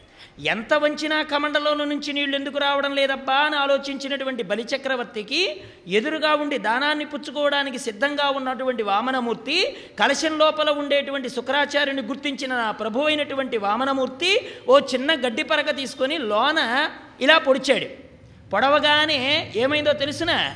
రాక్షసు గురువైన శుక్రాచార్యుడికి ఒక కన్ను పోయింది. ఒరే రావణ నీ గురువుకే దిక్కులేదు నా ప్రభు వామనావతారం ఎత్తి వస్తే అలాంటిది ఆ కులంలో పుట్టిన నువ్వు ఒక లెక్క. లోకంలో గురువునే కొట్టిన వాడికి శిష్యుని కొట్టడం పెద్ద లెక్క అండి. గురువునే కన్నుతో ఒక వే ఒక దర్భతో పొడి చేశాడు. ఏకకంటివాణి చేశాడు ఒక్క కంటివాణి చేశాడు శుకరాచార్యుణ్ణి. ఎలా వచ్చాడు? ఇదిగో ఇంత వాడై పొట్టివాడై వామనుడు బ్రహ్మచారి వచ్చి ఇంత పని చేశాడు. మరి అంత పని నీ గురువుకే చేసి పరాభవాన్ని కలిగించిన నా రామచంద్రమూర్తికి నువ్వు ఒక లెక్క. నా రాముడు ఒక గడ్డి పరక ఉపయోగించైనా కార్యం చేయగలడు. అదిగో అటువంటి గడ్డి పరకను ఎదురుగా పెడుతున్నాను రా రావణ. దీన్ని పట్టుకు పొడిస్తే మీ గురువుకే దిక్కు లేకుండా పోయింది. నీ గతేమవుతుందో ఆలోచించుకో అని చెప్పినట్టుగా పదకొండవ అర్థాన్ని చెప్పారు. ఏ పన్నెండవ అర్థం? దర్భని గనక మంత్రించి విడిస్తే రామచంద్రమూర్తికి ఆయుధాలు లేవు అనుకుంటున్నావు కదూ? ఎవరు సహాయపడతారు అని అనుకుంటున్నావు కదూ? రాముడి అస్త్రశస్త్ర నైపుణ్యం తెలియాలంటే ఓ చిన్న విషయం నీకు తెలియాలి. ఏది? రామచంద్రమూర్తి దర్భను మంత్రించి అస్త్రంగా చేసిన విషయం నీకు తెలియదు కాబోలు. నా ప్రభు అయినటువంటి రామచంద్రమూర్తి ఓ రోజున ఇద్దరు ఏకాంతంలో ఉన్న సమయంలో కాకాసురుడనేటువంటి వాడు ఇంద్రుడు యొక్క కుమారుడైనటువంటి వాడు జయంతుడైనటువంటి వాడు కాకి రూపంలో వచ్చి నా హృదయాన్ని గాయపరిస్తే ఆ రక్తపు బిందువు నా ప్రభు అయినటువంటి రామచంద్రమూర్తి మోము మీద పడితే తడికి కారణం ఏమిటా అని లేచి చూసినటువంటి రాముడు నా వక్షస్థలమంతా రక్తంగా మారడాన్ని గమనించి కోపంగా నేను చూస్తున్నటువంటి కాకి వైపున ఇంకా కోపంతో తాను ఇంకా రౌద్రంగా చూస్తూ సమయానికి అస్త్రాలు శస్త్రాలు తన పక్కన లేకపోవడంతో దొరికినటువంటి దర్భనే ఇలా మంత్రించి విడిస్తే ఆ మంత్రించినటువంటి గడ్డిపోచ బ్రహ్మాస్త్రంగా మారి కాకి వెంట పడింది రావణ. అలా కాకి దిక్కు లేకుండా లోకాలన్నీ తిరగడం మొదలుపెట్టింది. ఎక్కడికి వెళ్ళిందో తెలుసునా?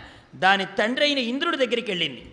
ఇంద్రుడు ఏమన్నాడో తెలుసిన? రాముడు ప్రయోగించిన గడ్డిపోసని ఎదిరించగలిగిన శక్తి నా వజ్రాయుధానికి లేదు అని దండం పెట్టాడు. అంటే నా రాముడు ప్రయోగించిన గడ్డిపోచ ఇంద్రుడి వజ్రాయుధపు శక్తికి మించింది. ఇంకా ఎంత శక్తి కలిగింది నా రాముడు యొక్క దర్భ? అలా అస్త్రంగా మారి బ్రహ్మలోకానికి వెడితే బ్రహ్మలోకంలో నాలుగు తలలు కలిగిన వాడు కూడా దాన్ని రక్షణ చేయలేకపోయాడు. ఆఖరుకు కైలాసం వెళ్ళింది ఆ కాకి. పరమశివుడు కూడా రక్షణ కల్పించలేదు. ఆఖరికి రామచంద్రమూర్తి దగ్గరికి వచ్చి దశరథుడు పేరుతో రామచంద్రమూర్తిని పిలుస్తూ ఓ దాశరథి నీకు నమస్కారం అని చెప్పింది. ఎప్పుడైతే తండ్రి మాట విన్నాడో రాముడు ప్రసన్నుడయ్యాడు. రాముడికి ఏ పేరంటే ఇష్టం అంటే దాశరథి అంటే ఇష్టం అండి ఎందుకని? దశరథ కుమార శబ్దంతో పిలువబడుతోంది దాశరథి అనేటువంటి పదం. అందుకే దాశరథి అంటే రాముడు చాలా పొంగిపోతాడు. ఎందుకని? ఆయన తన తండ్రిని గుర్తుకు తెస్తోంది ఆ నామం. మా నాన్నగారిని గుర్తుకు తెస్తోంది ఆ నామం. అందువల్ల దాశరథి అనే పేరు చాలా ఇష్టం ఆయనకి. ఎప్పుడైతే దాశరథి అనగానే రాముడు పరవశించిపోయాడో ఆ కాకి రాముడికి దశరథుడికి నమస్కారాలు చెప్పి వెళ్ళిపోయింది. ఒక కాకి మీద దర్భని ప్రయోగిస్తే దిక్కు లేకుండా పోయిందిరా రావణ. ఆ కాకి కూడా ఎవరో కాదు ఇంద్రుడి కుమారుడైనటువంటి వాడు జయంతుడు. వాడికే లెక్క లేకపోతే నువ్వు ఒక లెక్క. కాబట్టి నా ప్రభువు శక్తిని గుర్తించమని చెప్పిందన్నట్టుగా దర్భను వేసింది అని పన్నెండవ అర్థంగా చెప్పింది. ఇక పదమూడవ అర్థం నా ప్రభువుకు నువ్వు గడ్డిపోచతో సమానము అని నేను చెప్తుంటే ఇక నాకు కూడా నువ్వు గడ్డిపోచతో సమానం అని చెప్పడానికి వేరే కారణం అక్కర్లేదు. నా ప్రభువుకే కాదు నాకు కూడా నీవు గడ్డిపోచతో సమానమని చెప్పిందనడానికి అమ్మ గడ్డిపోచ వేసింది. ఒకవేళ నేను కోపించానా దే దీంతోనైనా సరే నిన్ను నేను వధించగలను. అమ్మవారు ఒక మాటతో చంపేస్తానందండి రావణాసురుణ్ణి. రాముడికైనా బాణాలు అవసరమయ్యాయేమో కానీ అమ్మవారు ఒక మాటతో చంపేస్తానంది. రావణ నువ్వు చచ్చిపో అని ఒక మాట అన్నదంటే అమ్మ తపశ్శక్తి ప్రభావం చేత ఆ వాక్కు బయటకొచ్చిన మరుక్షణం రావణాసురుడు చచ్చుండేవాడు. కానీ అమ్మ ఎందుకు ఆ మాట అనలేదంటే కారణం అమ్మే చెప్పింది. అసందేశాత్తు రామస్య తపసచ్ఛాను పాలనాత్ నత్వా కురిమి దశగ్రీవ భస్మ భస్మార్హ తేజస. నా రాముడు చెప్పలేదు కాబట్టి నిన్ను ఇలా ఉంచాను రావణ. నా ప్రభు ఆజ్ఞ అయినట్టయితే నిన్ను నా మాటతోనే చంపి ఉండేదాన్ని అని అమ్మ మాట్లాడుతోంది సుందరకాండలో. అలాగా తనకు కూడా గడ్డి పొరకతో సమానమని చెప్పడానికి వేసింది అని పదమూడవ అర్థంగా చెప్పారు. ఇక పద్నాలుగవ అర్థం. రావణ పంట పొలంలో కనిపించేటువంటి గడ్డిపోచని ఎంత తెలివి తక్కువ రైతైనా పెరగడానికి ఎవడు ఇష్టపడడు. అంటే ప్రతి రైతుకి తెలుసును. అది ఎలా ఉంటుంది? చూడ్డానికి వరి కంకు ఒకేలాగా ఉంటుంది పుట్టుకలో పక్కనే పెరుగుతున్నటువంటి గడ్డి కూడా అలాగే ఉంటుంది. రెండూ ఒకేలాగా కనిపించిన వాటి ఫలసాయం ఏమిటో అది కాలం వచ్చేటప్పుడు తెలుస్తోంది. గడ్డి కంకులు వేస్తే పిచ్చి మొక్క విపరీతంగా పెరుగుతోంది. ఇంకా పంట కందవలసిన బలాన్ని తాను స్వీకరిస్తుంది. అందువల్ల యజమాని అయిన వాడు ఏం చేస్తాడు? ఆ కలుపు మొక్కని పీకి పారేస్తాడు. వ్యవసాయదారుడే పనికిరానటువంటి కలుపు మొక్కని పంట చేలో ఉంచుకోవడానికి ఇష్టపడడు కదా రావణ? మా రామచంద్రమూర్తి మంచి వ్యవసాయదారుడు అన్నదండి అమ్మ. మంచి వ్యవసాయదారుడు అంటే అర్థం ఏంటి? మన క్షేత్రాలన్నింటినీ చూసేవాడు క్షేత్రజ్ఞుడు ఆయనే. క్షేత్రం అంటే అర్థం ఏమిటి? పొలం భూమి. హృదయం. ఆ హృదయంలో వ్యవసాయం చేసేవారెవరు? నారాయణమూర్తి. హృదయాంతర్వర్తి అయి ఉండేవారెవరు? నారాయణమూర్తి. అలాంటి నారాయణమూర్తి వ్యవసాయదారుడిగా ఉన్నటువంటి స్వామి ఈ పంట పొలంలో కనిపించే మొక్కల్ని సహిస్తాడా? ఏది కలుపు మొక్కల్ని సహిస్తాడా? ఎలాగైతే వ్యవసాయదారుడు కలుపు మొక్కల్ని పీకేస్తాడో అలాగే నా రాముడు కూడా కలుపు మొక్కలాంటి నిన్ను ఉంచడురా రావణ. నీవు నా ప్రభువు దృష్టిలో ఇదిగో ఈ కలుపు మొక్క లాంటి వాడవి. పంట చేలో కనిపించే మొక్కని పెరికేసినట్టుగా నిన్ను కూడా తీసవతల పారేస్తాడని చెప్పడానికి అమ్మ గడ్డి పరక వేసింది అని పద్నాలుగవ అర్థాన్ని చెప్పారు. ఇక పదిహేనవ అర్థం రావణ నీకు చిట్ట చివరి అవకాశం. ఇది కూడా ఒక ఆకే. రేపటి రోజున ఇది తినడానికి కూడా నీవు ఉండవు సుమా. ఏమండి? బాగా తినగలిగి అరాయించుకోగలిగి బాగా మనకి శక్తి బాగా ఉన్నప్పుడు ఆహారం విలువ మనకు తెలియదు.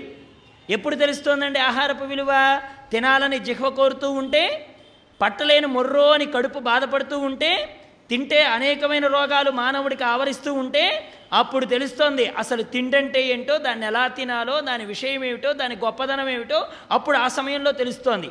చేతిలో సమయానికి అందుతూ ఉండి కడుపుకు బాగా రుచిగా తినగలిగినటువంటి వయస్సులో ఆహారం విలువ మానవుడికి తెలియదు ఎప్పుడు తెలుస్తోంది? చిట్ట చివరి కాలంలో తెలుస్తోంది.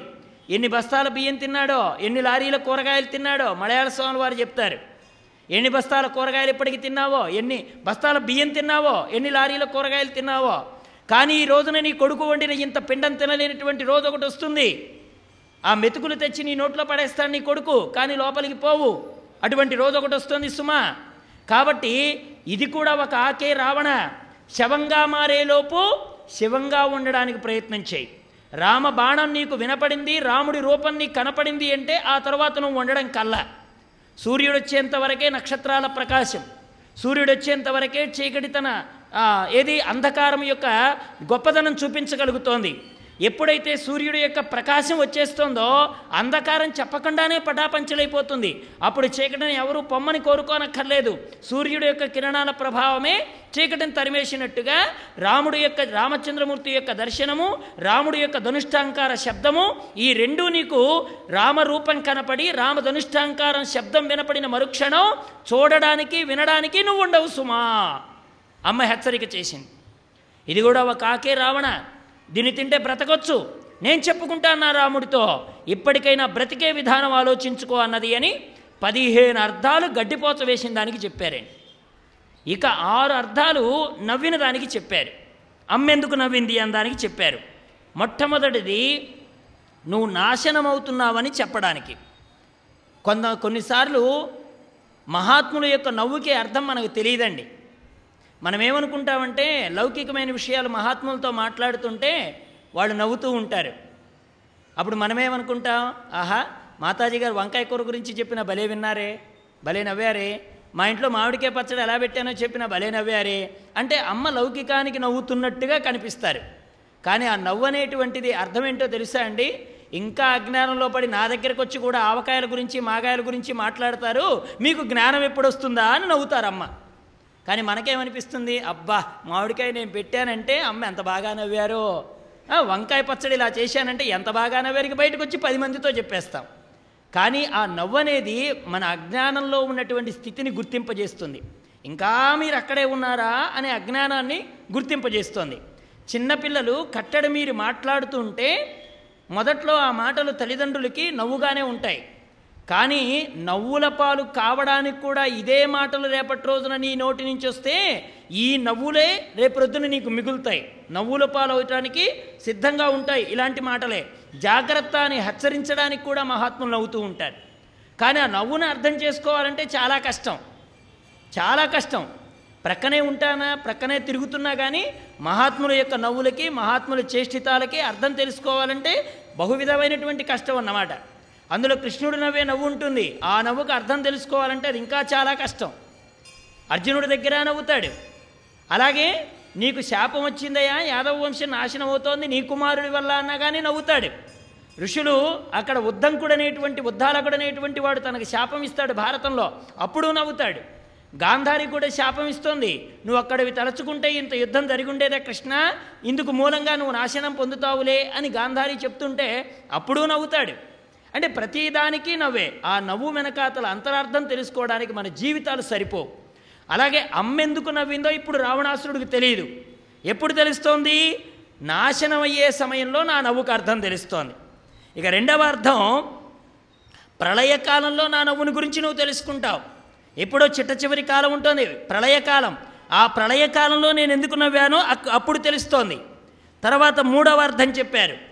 నా గురించి నువ్వు సరిగా తెలుసుకోక నీ ప్రగల్భాలన్నీ నా ముందు చెప్తున్నావే. అసలు నేనెవరో తెలిస్తే ఇన్ని మాటలు నీ నోటి నుంచి వస్తాయా రావణా అని అన్నది అందుకు నవ్విందన్నట్టుగా ఆవిడ మూడవ అర్థాన్ని చెప్పారు. ఇక నాలుగవ అర్థం రామలక్ష్మణులు లేనప్పుడు దొంగతనంగా తీసుకురావడమే కాకుండా నా ముందు ఇన్ని ప్రగల్భాలు పలుకుతున్నావే అని అడిగింది అని నవ్విందనడానికి నాలుగో నాలుగవ అర్థం చెప్పారు. ఇక ఐదవ అర్థం విశేషమైనటువంటి అర్థం చెప్పారు. చేమలాగా నేను కనిపిస్తున్నాను రావణా నీకు. కానీ వెనకాతల కప్పలాగా నువ్వు ఉన్నావు. కానీ ఆ కప్పకు వెనకాతల ఒక సర్పం ఉన్నదనే విషయం నీకు తెలియడం లేదు. చేమ నవ్వుతుందటండి. ఎందుకని? కప్ప వెనకాతలు వచ్చి మింగడానికి సిద్ధంగా ఉంది కానీ చేమ నవ్వుతుంది. కప్ప అనుకుంటుందట ఇంకా సేపట్లో నా నోట్లోకి వెళ్ళిపోబోతోంది కదా ఈ చీమ ఇది ఎందుకు నవ్వుతుందా అని కప్ప అనుకుంటుందట. కానీ చేమ చేమ అనుకుంటుంది ఒరే నువ్వు నాలుక చాపి నన్ను లోపలికి తీసుకునే లోపల నీ వెనకాతల ఉన్న పాము నోట్లోకి నువ్వు వెళ్ళిపోతావు. నువ్వేమనుకుంటున్నావు? చీమని పట్టడం ఎంతసేపు నాలిక చాపి లోపలికి తీసుకుంటే సరిపోతుంది కదా అని నువ్వు అనుకుంటున్నావు.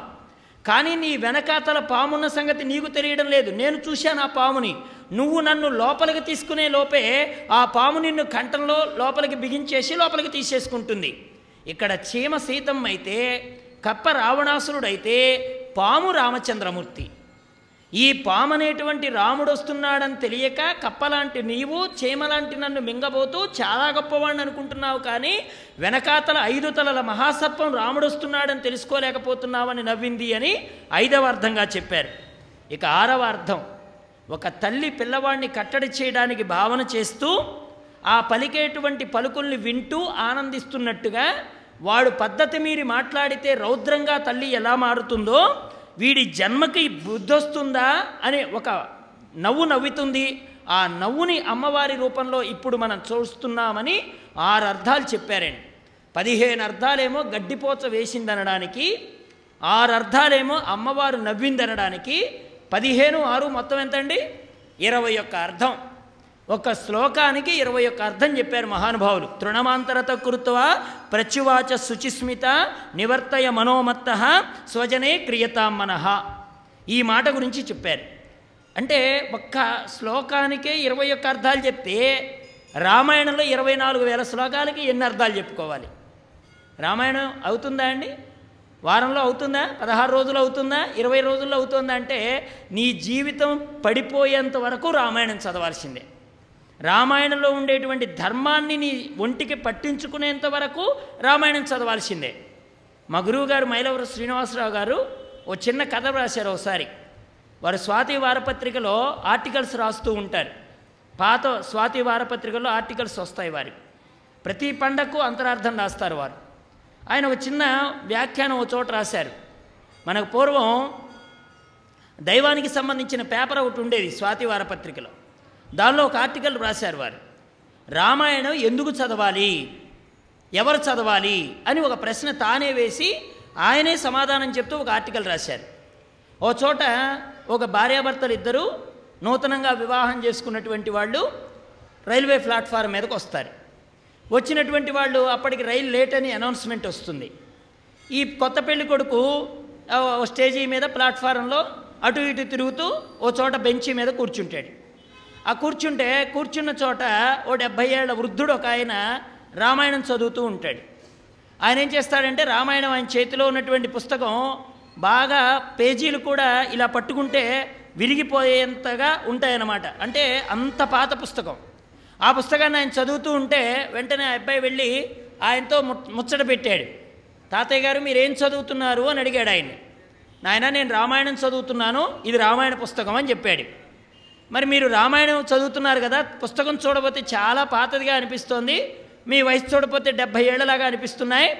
మీరు ఎంతకాలం నుంచి రామాయణం చదువుతున్నారు అని అడిగాడు ఆ పిల్లాడు.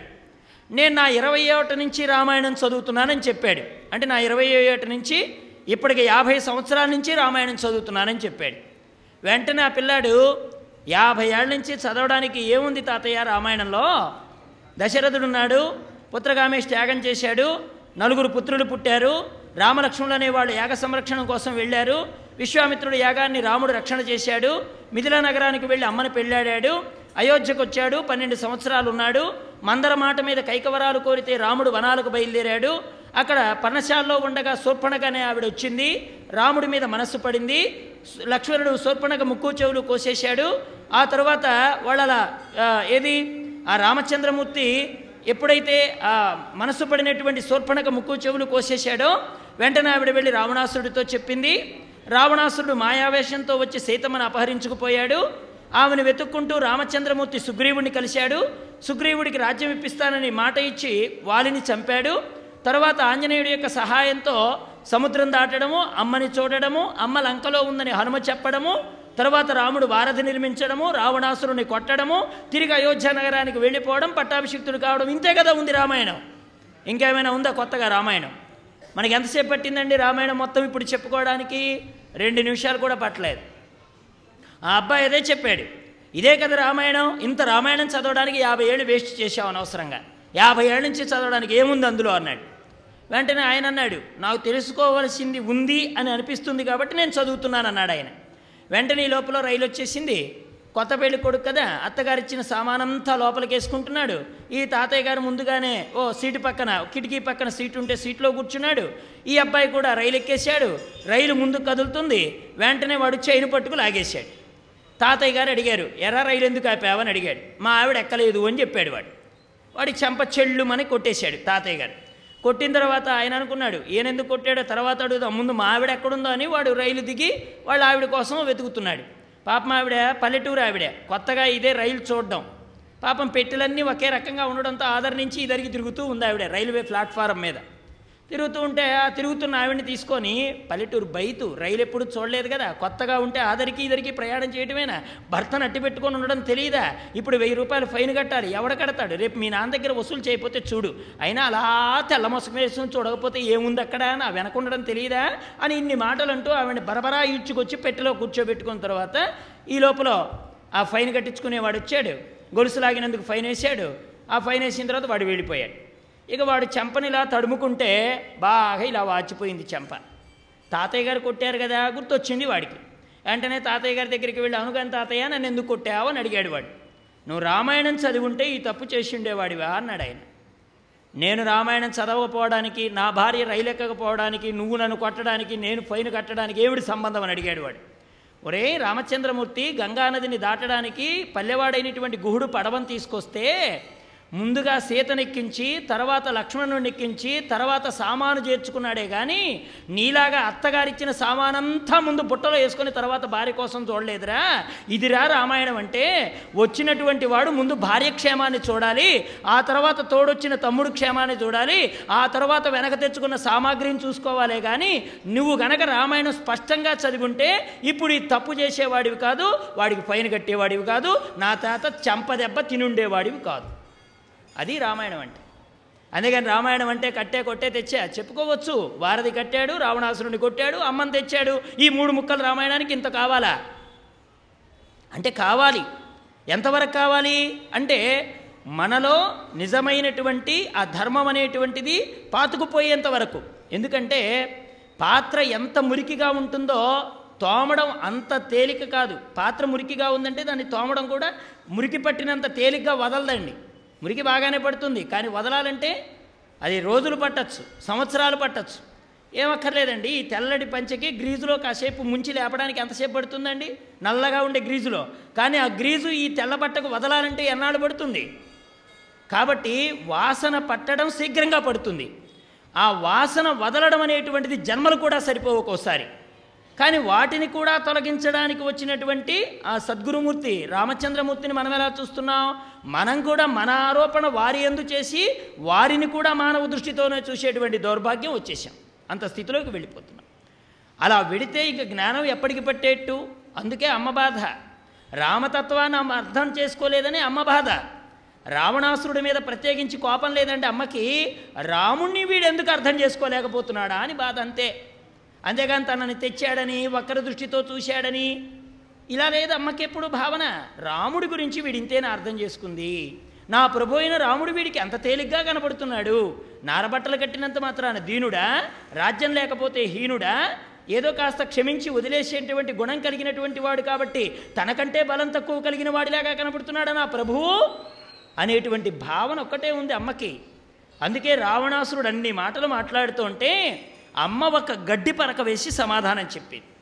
చెప్పిన తర్వాత రావణాసురుడితో అంటోంది రావణ నా నుంచి నీ మనస్సు మళ్ళించుకొని నీ వాళ్ళను ఆదరించు. పవిత్రమైన వంశంలో పుట్టాను పూజ్యమైన వంశానికి కోడలిగా వెళ్ళాను. ఒరే రావణ ఇప్పుడు నీకు ఇద్దరు శత్రువులు తయారయ్యారని చెప్పింది అమ్మ. ఎవరండి? నా పుట్టింటి నుంచి జనకుడు నా అత్తింటి వారి నుంచి రామచంద్రమూర్తి. ఇప్పుడు నువ్వు నన్ను ఇక్కడికి తేవడం వల్ల నీకు ఇద్దరు శత్రువులు అనుకోకుండా పుట్టుకొచ్చారు. ఒకడేమో అయోధ్య నగరం నుంచి ఇంకొకళ్ళేమో మిథిలా నగరం నుంచి. పవిత్రమైన వంశంలో పుట్టాను పూజ్యమైన వంశానికి కోడలుగా వెళ్ళాను. రావణ పాపిష్టివాడికి ఎలా మోక్షం లేదో నీకు నన్ను కోరి ప్రయోజనం లేదు. నాకు నా రామచంద్రమూర్తే భర్త. ఇతర భార్యని నువ్వు ఆశించావంటే నీ భార్యని ఇతరులు ఆశిస్తే నువ్వు అంగీకరిస్తావా? ఇది రావణాసురుడికి అమ్మ వేసిన మొట్టమొదటి ప్రశ్న. నువ్వేం చెప్పావు? స్వధర్మో రాక్షసం వీరుహు సర్వదైవన సంశయ అన్నావు కదా అంటే ఇతర జాతి స్త్రీలని తీసుకురావడం వారితో వినోదించడం మా జాతి ధర్మం అని చెప్పావే. మరి ఇదే పని నీ భార్యల పట్ల ఇంకొకడు ప్రవర్తిస్తే ఏం చేస్తావని అడిగిందమ్మ. దానికి రావణాసురుడు ఏమన్నాడో తెలుసునా? నా భార్యల జోలి రావడానికి వాడికి ఎంత ధైర్యం? వస్తే వాడు బ్రతుకుతాడా? అన్నట్టుగా చూశాడు. అంటే నీ భార్యల్ని నువ్వు రక్షించుకోవాలి. ఇతరమైన భార్యను నువ్వు తెచ్చుకోవాలి. నువ్వు తెచ్చుకుంటేనేమో ధర్మం. ఇంకొకటి నీ భార్యను పట్టుకెడితే అది అధర్మం. దానికి శిక్ష ఏమిట్రా రావణ? ఒకవేళ నీ భార్యను ఎవడైనా తీసుకెళ్ళాడనుకో వాడిని ఏం చేస్తావు? వాడిని చంపేయను అన్నాడు రావణాసురుడు. అంటే ఇతర భార్యల్ని తీసుకు వెళ్ళిన వాడికి మరణ శిక్షే సరైనదని రామాయణంలో ప్రతినాయకుడు కూడా ఒప్పుకున్నాడండి. అది రామాయణం. రావణాసురుడు కూడా ఒప్పుకున్నాడు. ఇతర భార్యల్ని తీసుకువెళ్ళిన వాడికి మరణశిక్షే సరి అయినదని రాముడు చెప్పాడు రావణాసురుడు కూడా చెప్పాడు. ఎలా చెప్పాడు? వాడి భార్యను ఎత్తికెడితే చంపుతాడట. అంటే ఇతర భార్యలు నువ్వు తీసుకెడితే నిన్ను చంపాలని వాళ్ళ భర్తలు కోరుకోరా? మరి నువ్వేంటి ఆశిస్తున్నావు? ఇతర భార్యను ఆశించావు. మరి నీ భార్యను ఇంకొకటి అంగీకరిస్తే ఏం చేస్తావు? ఊ అంటావా? అంగీకరిస్తావని నాకు అర్థమవుతోంది. ఎందుకని? నీవు ఇతర భార్యలను అంగీకరించావు కాబట్టి. పైగా ఇంకొక మాట రావణ నీవు నీ భార్యలను ఎలా రక్షించుకుంటున్నావో ఇతరులు కూడా తమ తమ భార్యల్ని రక్షించాలని వాళ్ళు అనుకోరా? పోనీ ఇంతకీ మీ పట్టణంలో మంచి చెప్పేవారు లేరా? చూడండి ఎక్కడైనా ప్రభు పరిపాలన చేసేవాడు దోషం చేశాడంటే వాడికి సలహాలు ఇచ్చేవాడు దద్దమ్మలై ఉన్నారని ఆలోచన చేయాలి. పరిపాలన చేసేవాడికి సలహాలు ఇచ్చేవాడు సక్రమమైన వాడు కాకపోతే వాడి బుద్ధి పెడత్రోవ పడుతోంది వాడి నాశనానికి బాటలు ఈ సలహాలు ఇచ్చేవాడు వేసినట్టు అవుతోంది. అమ్మేం చెప్పిందంటే నీ బుద్ధి పెడబుద్ధి అయింది సరే నీకు సలహాలు చెప్పేవాడు ఎవడు నీ పట్టణంలో లేరా అని అడిగింది ముందర.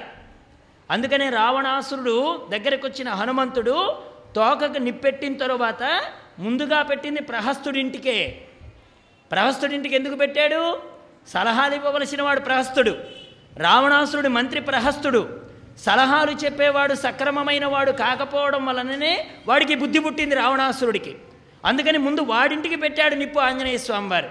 వాడింటికి పెట్టిన నిప్పే లంకంతా కాల్చిందనమాట ఇక్కడ కూడా అమ్మ అడుగుతోంది నీకు మంచి చెప్పేవాళ్ళు ఎవరు నీ లంకలో లేరా? పోనీ వాళ్ళు మంచి చెప్పినా కానీ నువ్వు వినలేదా? ఇది కూడా అన్నదమ్మ. ఒకవేళ వాళ్ళు చెప్తే నువ్వు వినలేదా? ఈ వినకపోవడం అనేటువంటిది వంశనాశనకరం. బాగా ఆలోచించు. నీ రాష్ట్రం కోసం నీ రాక్షస జనం కోసం నువ్వు విని తీరాల్సిందే. లేని పక్షంలో నువ్వు చేసినటువంటి ఈ తప్పుకి ముందు నాటికి లంకంతా నాశనం అవుతుంది. మా అదృష్టం కొద్దీ ఒక దుర్మార్గుడు నశించాడు అని లోకల్లో చెప్పుకుంటారు. ఏమండి? మన రామకృష్ణానంద స్వామి వారు చిన్న విషయం ఎప్పుడూ చెప్తుండేవారు. ఒక ఊళ్ళో ఒక విషయం జరుగుతుందండి. ఓ చోట ఒక వ్యక్తి చనిపోతాడు. చనిపోతే ఈ పిల్లాడు ఇంటికి వస్తాడు అంటే పిల్లాడు ఆ వీధిలో శవాన్ని చూస్తాడు ఇంటికి వస్తాడు తల్లిని అడుగుతాడండి అమ్మ అమ్మ ఫలానా వీధిలో ఒక ఆయన చచ్చిపోయాడమ్మా ఆయన మంచివాడా చెడ్డవాడా? అని అడిగాడండి ఆ పిల్లాడు. అడిగితే వెంటనే తల్లి ఏం చెప్పిందో తెలుసా అండి? అబ్బాయి ఆయన శవాన్ని ఎత్తుకెడుతూ ఉంటారు. శవాన్ని ఎత్తుకెళ్ళేటప్పుడు వెనకాతల జనం మాట్లాడుకుంటూ ఉంటారు. వాళ్ళు ఏం మాట్లాడుకుంటున్నారో విని నా దగ్గరికి రమ్మని చెప్పిందండి తల్లి. ఈ పిల్లాడు శవయాత్రకి వెళ్ళాడు శవయాత్రలో అందరూ మాట్లాడుకుంటున్నారు. ఆ మాటలన్నీ విన్నాడు తల్లి దగ్గరికి వచ్చాడు. అమ్మా వాళ్ళందరూ మాట్లాడుకుంటున్నారమ్మా. ఆయన మంచి భక్తుడట దైవకార్యాలు చేసేవాడట అతను మంచి పుణ్యాత్ముడట ఇతరులకు ఉపకారం చేసే బుద్ధి కలిగిన వాడట అని ఇలా చెప్తూ ఉంటే అప్పుడు తల్లి చెప్పింది అతడు చాలా మంచివాడు అని. తర్వాత వీధిలో ఇంకొక ఆయన చచ్చిపోయాడు ఇంకో చోట. మళ్ళీ వచ్చి పిల్లాడు అడిగాడు అమ్మా చచ్చిపోయిన వాళ్ళందరూ మంచివాళ్ళేనా మొన్న ఒక ఆయన చచ్చిపోతే మంచాడన్నావు కదా? ఇప్పుడు ఈ వీధిలో ఇంకొక ఆయన చచ్చిపోయాడమ్మా. ఆయన కూడా మొన్నటి ఆయనలాగా మంచి ఆయనేనా? అని అడిగాడు. వెంటనే తల్లి మళ్ళీ అదే మాట చెప్పింది.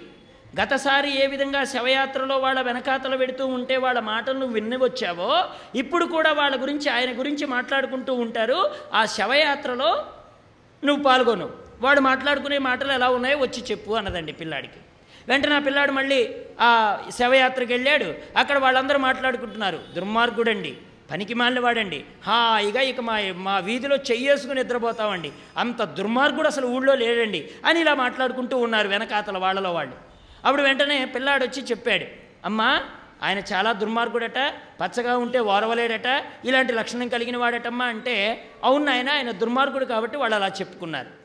అంటే మనం చిట్ట చివరికి తీసుకెళ్ళగలిగేది ఏమిటండి? ఇప్పుడు ఆ మంచి ఆయన తీసుకెళ్ళింది లేదు. మంచి ఆయన్ని కూడా ఒట్టి చేతులతోనే తీసుకెళ్ళి కాష్టంలో కలిపేశారు. ఇప్పుడు ఈ చెడ్డవాడిగా అనిపిస్తున్న ఇతనికేమీ పెద్ద గొప్పగా ఏం తీసుకెళ్ళలేదు. ఆయన అలాగే తీసుకెళ్ళి అలాగే వదిలిపెట్టొచ్చారు. అతన్ని కట్టెల్లో కాల్చారు ఇతన్ని కట్టెల్లో కాల్చారు. ఇప్పుడు ఇద్దరి రూపాలు అరూపాలు అయిపోయాయి కానీ ఏది నిలబడిందండి? వాళ్ళు ఆచరించిన మంచి ఈయన అనుసరించిన చెడు. ఈ రెండు లోకంలో చెప్పుకున్నారు. ఒకరిలాగా ఉండాలి అని కొంతమంది ఆయన చూసి నేర్చుకుంటే ఇంకొంతమంది ఇదిగో ఈ దుర్మార్గుల్లాగా ఉండకూడదు అని అనుకునేంతగా తయారైపోయిందనమాట అలాగే రావణాసురుడికి ఆ అమ్మ హెచ్చరిక చేస్తోంది ఒరే రావణ నీ ఎదురుగా చెడు అని నిన్ను ఎవడు అనడం. లోకంలో చాలామంది అంటారండి నేను చెడ్డాడని ఒక్కడి చేత అనిపించండి బజార్లో అంటాడు. ఎవరంటారు చెప్పండి?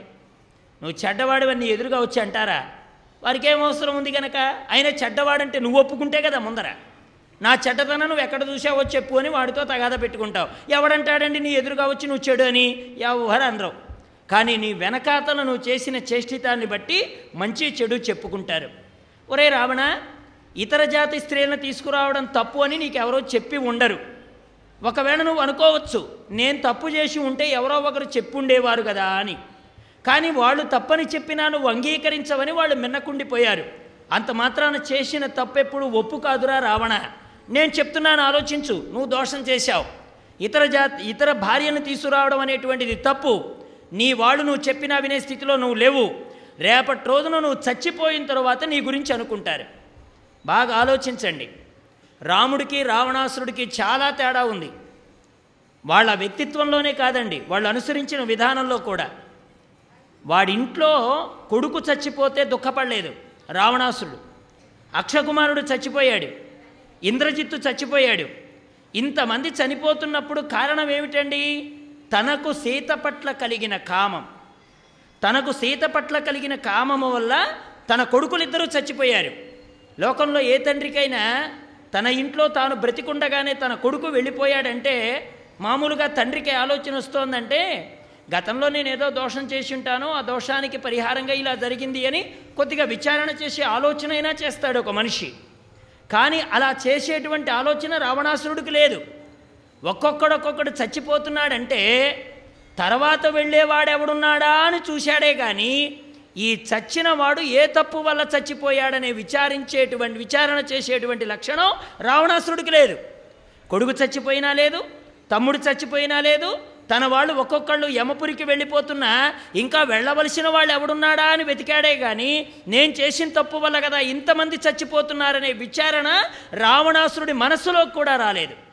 అదే రామచంద్రమూర్తి తన తమ్ముడు యుద్ధరంగంలో పడిపోతే లక్ష్మణస్వామి శరీరాన్ని తొడ మీద పెట్టుకొని దుఃఖపడుతూ ఏడుస్తూ అంటాడు దేశే దేశే కలత్రాణి దేశే దేశేచ్య బాంధవ తంతు దేశన్న పశ్యామి ఎత్ర భ్రాతృ సహోదర అంటాడు యుద్ధకాండలో.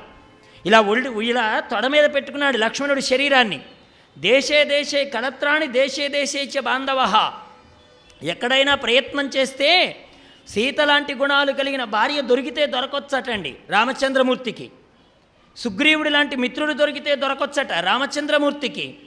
బంధువులు కూడా ప్రేమ కలిగిన వాళ్ళు ఆప్యాయత పంచగలిగిన వాళ్ళు దొరికితే దొరకొచ్చట రామచంద్రమూర్తికి.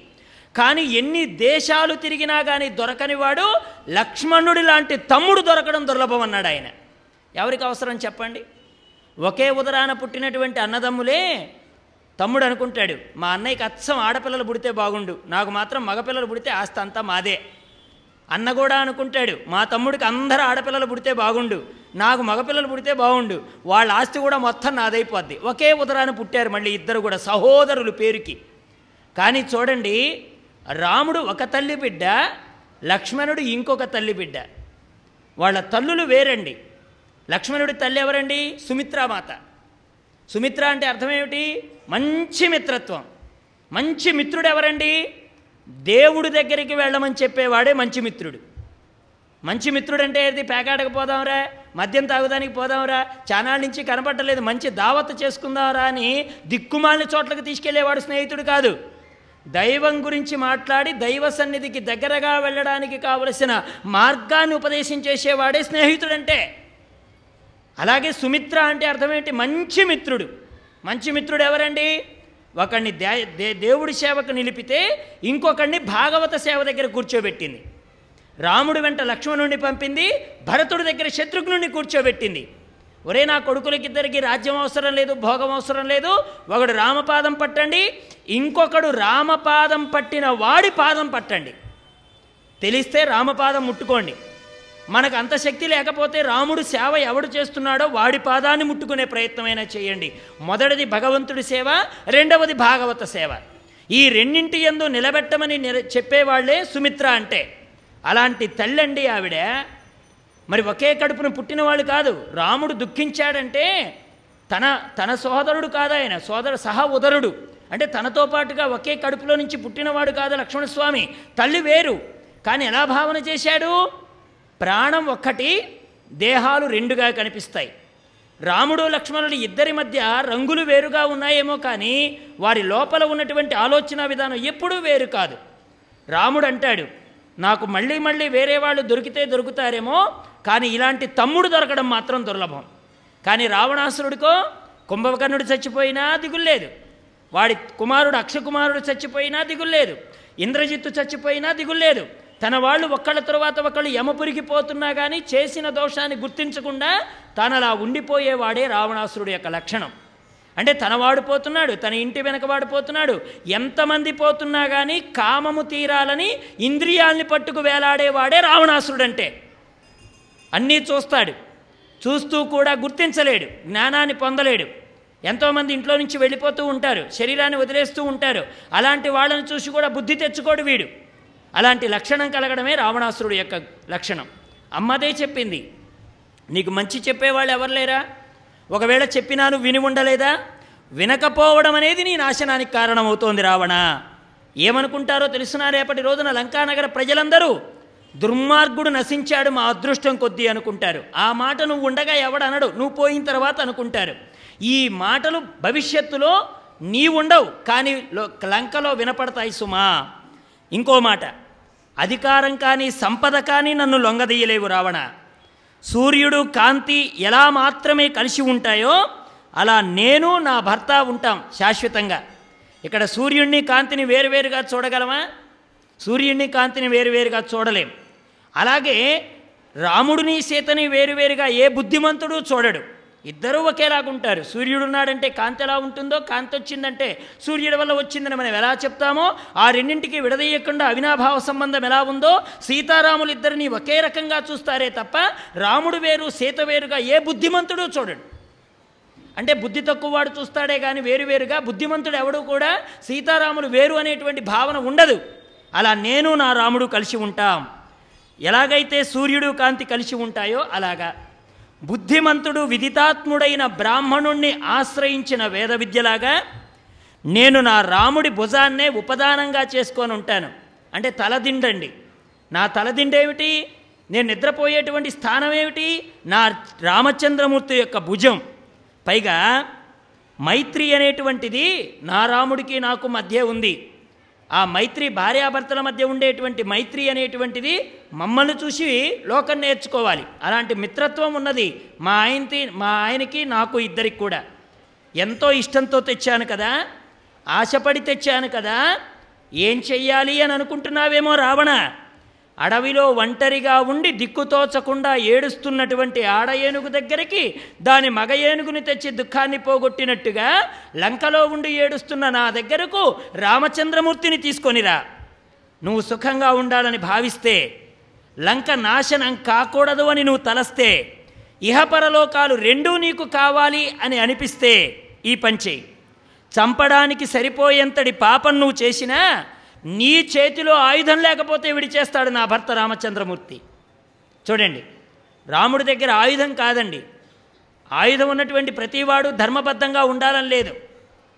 కానీ ఆయుధం చేతిలో ఉండి ధర్మాన్ని పట్టుకోవాలంటే అది చాలా కష్టతరమైన విషయం. అది సాధన ద్వారానే కుదురుతుంది. రాముడి చేతిలో ఆయుధం ఉంది.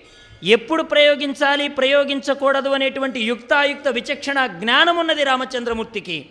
లోకంలో ఆయుధం కలగడం గొప్ప కాదు. ఆయుధాన్ని ఎప్పుడు ప్రయోగం చేయాలో తెలియాలి. ఏకలవ్యుడికి ప్రయోగం తెలుసు కానీ ఎవరి మీద ప్రయోగం చేయాలనే జ్ఞానం ఏకలవ్యుడికి లేదు. అరుస్తున్న కుక్క నోట్లోకి ఏడు బాణాలు కొట్టడం తెలుసు కానీ కుక్కని కొట్టడానికి బాణం అవసరమా అనే జ్ఞానం ఏకలవ్యుడికి లేదు. అంటే వీడు ఉగ్రవాది లాంటి వాడు అనమాట ఏకలవ్యుడు. టెర్రరిస్టు ఎంత ప్రమాదకరమో ఏకలవ్యుడు అంత ప్రమాదకారి. అందుకే వాడి బొటన్ వేలని అడిగాడు ద్రోణాచార్యుడు. అడగడం తప్పు కాదండి. ఏకలవ్యుడు కృష్ణుడి చేతిలో చచ్చిపోతాడు. మనకు ఏకలవ్యుడు చరిత్ర చదివేటప్పుడు బొటనవేలు ద్రోణాచార్యుడు అడిగాడన్నంత వరకు మాత్రమే తెలుసు. కానీ వాడు ఎవడి చేతిలో చచ్చాడు ఎందుకు చచ్చాడనే విషయం తెలియదు మనకి. కృష్ణుడి చేతిలో చనిపోతాడు. వాడి స్నేహితులు ఎవడో తెలుసా అండి? శిశుపాలుడు జరాసంధుడు వీళ్ళు ఏకలవ్యుడి ఫ్రెండ్స్. ఇప్పుడు చెప్పండి ఏకలవ్యుడు మంచివాడా చెడ్డవాడా? శిశుపాలుడితో స్నేహం చేసిన వాడు మంచివాడు ఎందుకు అవుతాడండి? జరాసంధుడితో స్నేహం చేసిన వాడు మంచివాడు ఎందుకు అవుతాడు?